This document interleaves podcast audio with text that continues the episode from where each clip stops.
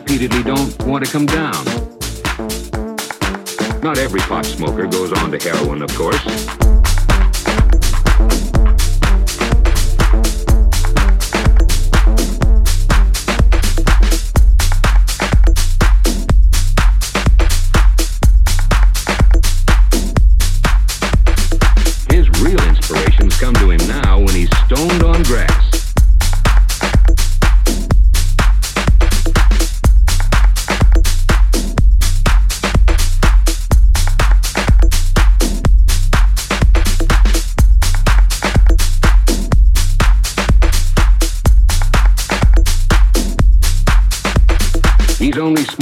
occasionally for a few weeks.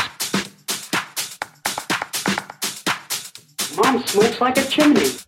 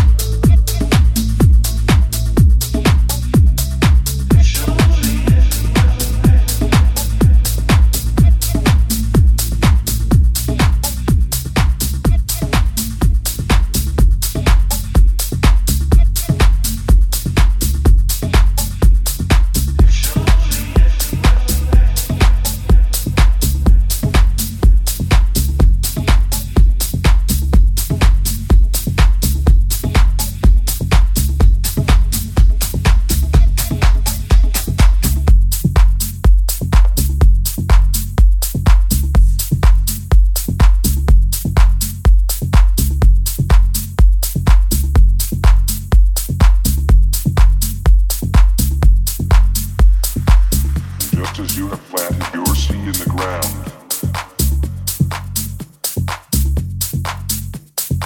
I am going to plant my seed in you.